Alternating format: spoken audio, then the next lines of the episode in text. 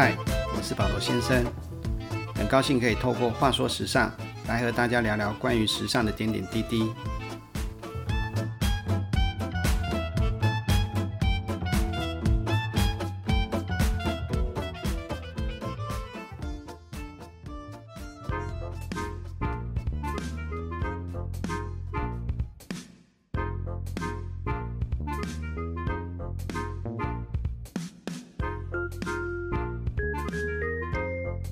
相信许多人对服装设计师这个行业感到好奇，想了解服装设计师的工作内容是不是像许多电视节目上描述的那样，每天都打扮得光鲜亮丽，和模特儿打混，坐在咖啡厅细细地品味着香浓的咖啡，寻找灵感。当灵感乍现的那一刹那，就赶快拿起笔，迅速地在餐纸上画下草稿。于是前无古人后无来者的旷世巨作就此诞生了。如果你是这么认为的话，保罗先生只能跟你说，你想太多了。保罗先生不知道许多人这样的想法是从何而来。没错，服装设计师的工作是包含了创意这一块，但除此之外，其实有绝大部分的工作内容都是和其他行业一样，透过所受的专业训练及经验，然后做出专业的判断。就像医生，你要成为医生之前。必须念医学院学习专业知识。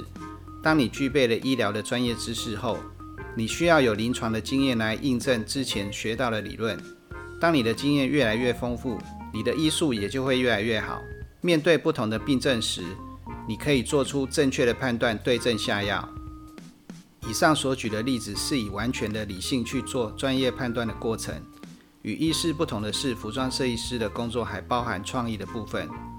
这部分是感性的，感性的部分比较像艺术家从事创作，是发自内心的创意发挥，很难做数据化或模板化。不同人去执行也会产生不同的结果。就像你生病去看医生，透过病理分析的数据知识，医生做出专业的判断。通常不同医生的诊疗方式及用药不会有太大的不同，但如果是写作文，给相同的题目，每个人发挥的方向都不一样。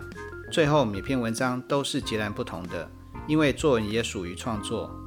然而，设计师这里指的设计师不限于服装设计师，可能包括工业设计师、建筑师、室内设计师等。只要是设计师，那么你的工作就必定要兼具理性与感性两部分，而且是缺一不可。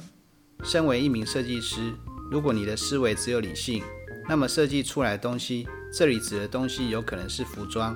车子、房子、手表，看你是哪一类设计师，就会变得很公式化。袖子一定是多长，肩宽一定是多宽，诸如此类的画地自限，最后就变成了匠，工匠的匠。反过来，如果你的思维只有感性没有理性，那也将会是一场灾难。要记得，你是设计师，不是艺术家。艺术家的创作不需要考虑到别人，他只需要很忠实的透过熟练的技巧。将他内心所要表达的情感传达在他运用的载体上，这载体可能是图画，可能是文章或音乐，而设计师则必须考虑他的载体需具备什么功能性，甚至是为什么使用者而设计。所以，如果你是服装设计师，那么你必须先考虑到穿你设计衣服的人是哪些人，这件衣服是为了穿去参加宴会，还是工作设计的？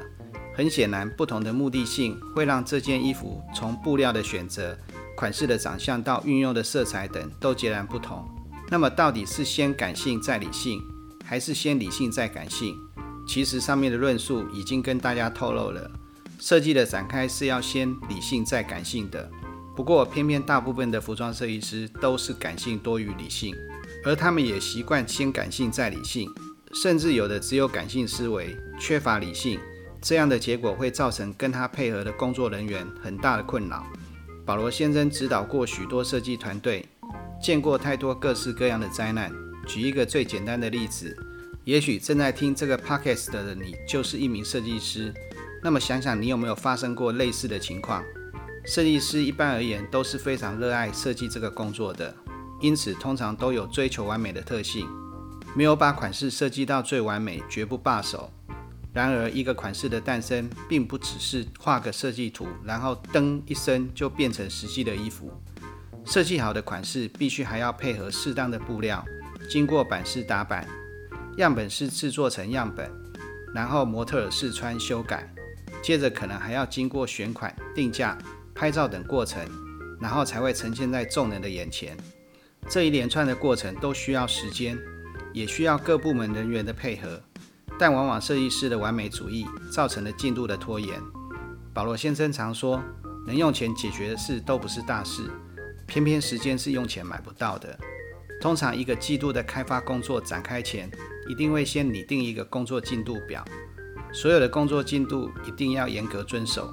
所以设计师当然会有进度上的时间压力，因为时尚产业是一个一年四季在何时必须举办新品发布会及时装秀，什么时候必须推出新品上市，所有环节都卡得非常紧的行业，中间不容出任何差错。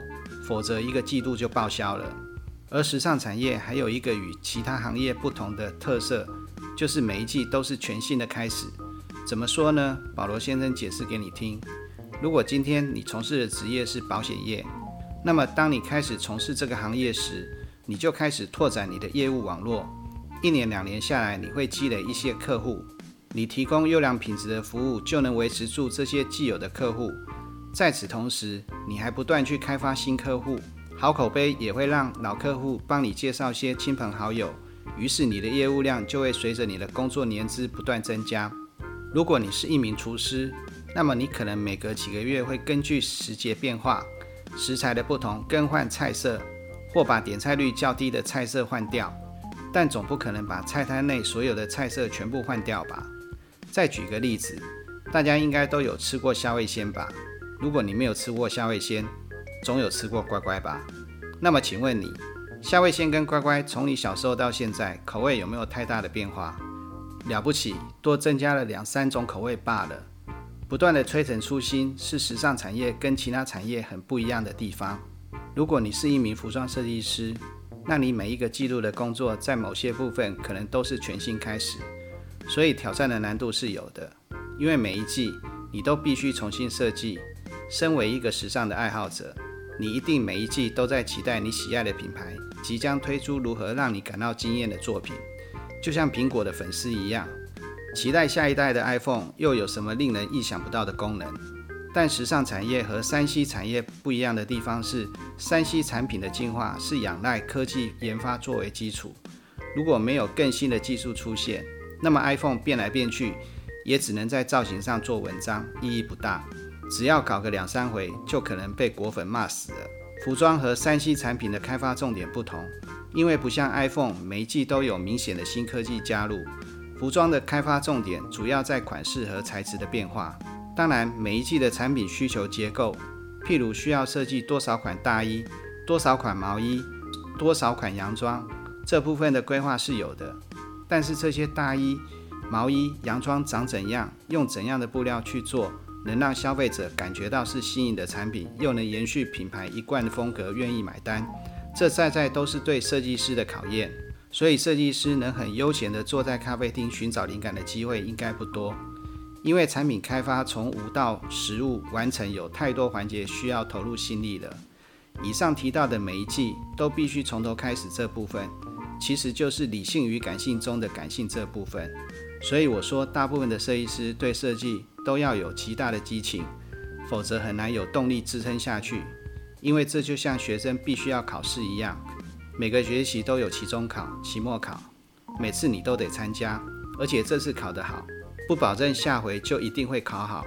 这样听起来，这一次这个行业还真不是人干的。先别失落，我刚刚只是先提了每季都需要重新来过的感性这部分，别忘了还有理性部分。而且每一季的开发工作一定是先从理性这部分开始着手。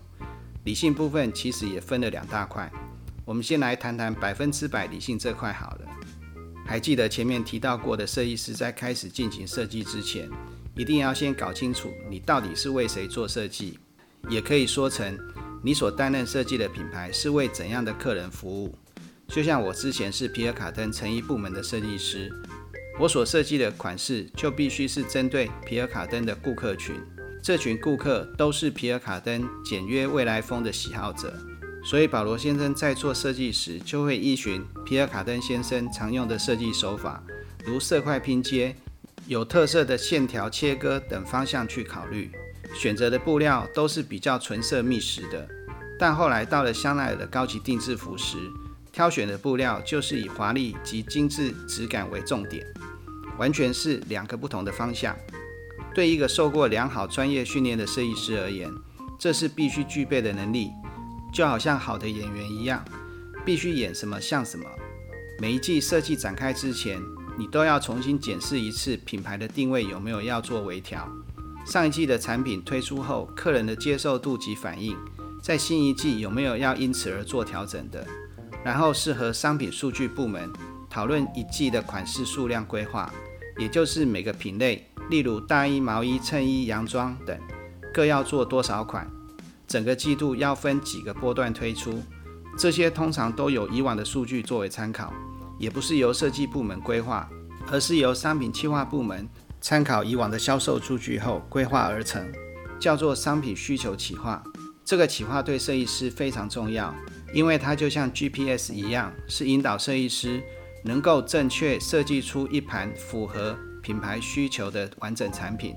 如果没有这个商品需求企划，设计师很可能依自己的喜好或想象去做设计。明明一个季度只要十五款洋装，但由于设计师个人特别偏好洋装，所以就多设计了几款。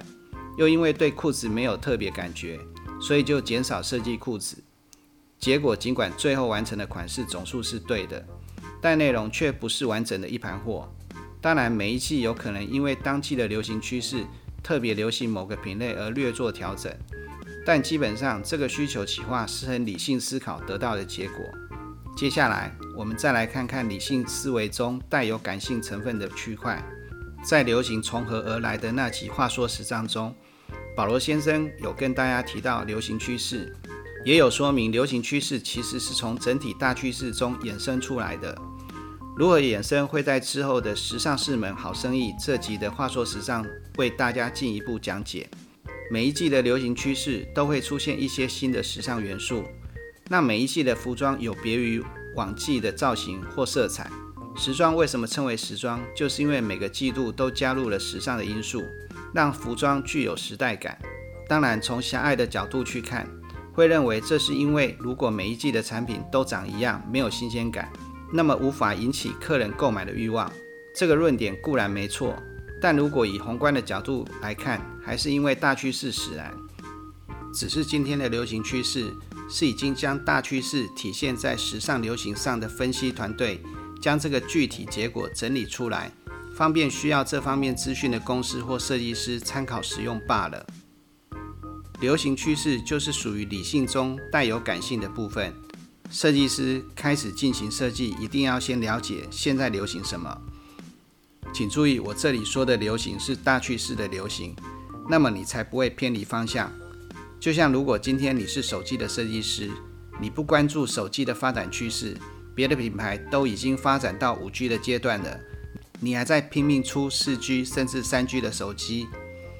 流行趋势的资讯分析，往往会落实到设计师能直接参考使用的流行色彩、流行布料、流行款式。通常精准的流行趋势分析都是有所本的，可供设计师直接参考运用。但是不是现在流行什么，设计师就要照单全收使用？当然不是，每个品牌的定位都不相同，所针对的客群也都不一样，所以设计师必须专业的判断筛选适合自家品牌的流行元素，斟酌使用，否则可能适得其反。你可能问保罗先生，可以不用流行元素吗？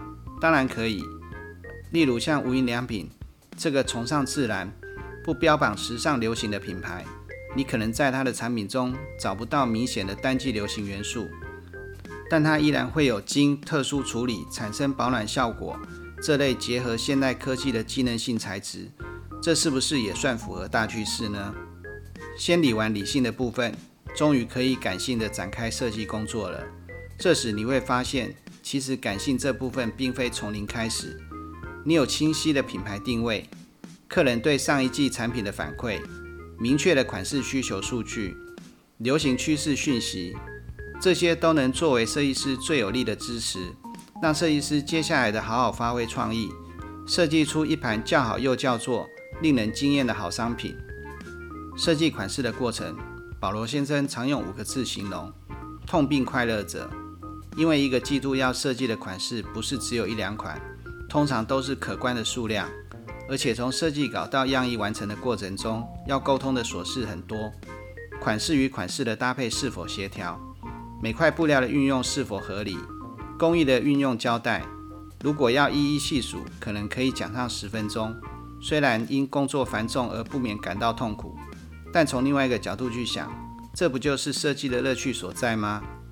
如果这集话说时尚到这里你还持续听着的话，是不是很庆幸自己只是一名时尚爱好者，而不是服装设计师呢？如果你也和我一样是一名对设计充满激情的服装设计师，那么保罗先生前面说的这一切，你一定了。如果你喜欢保罗先生的话说时尚，欢迎按赞、订阅及分享。这集的话说时尚就到这里，我们下回见喽。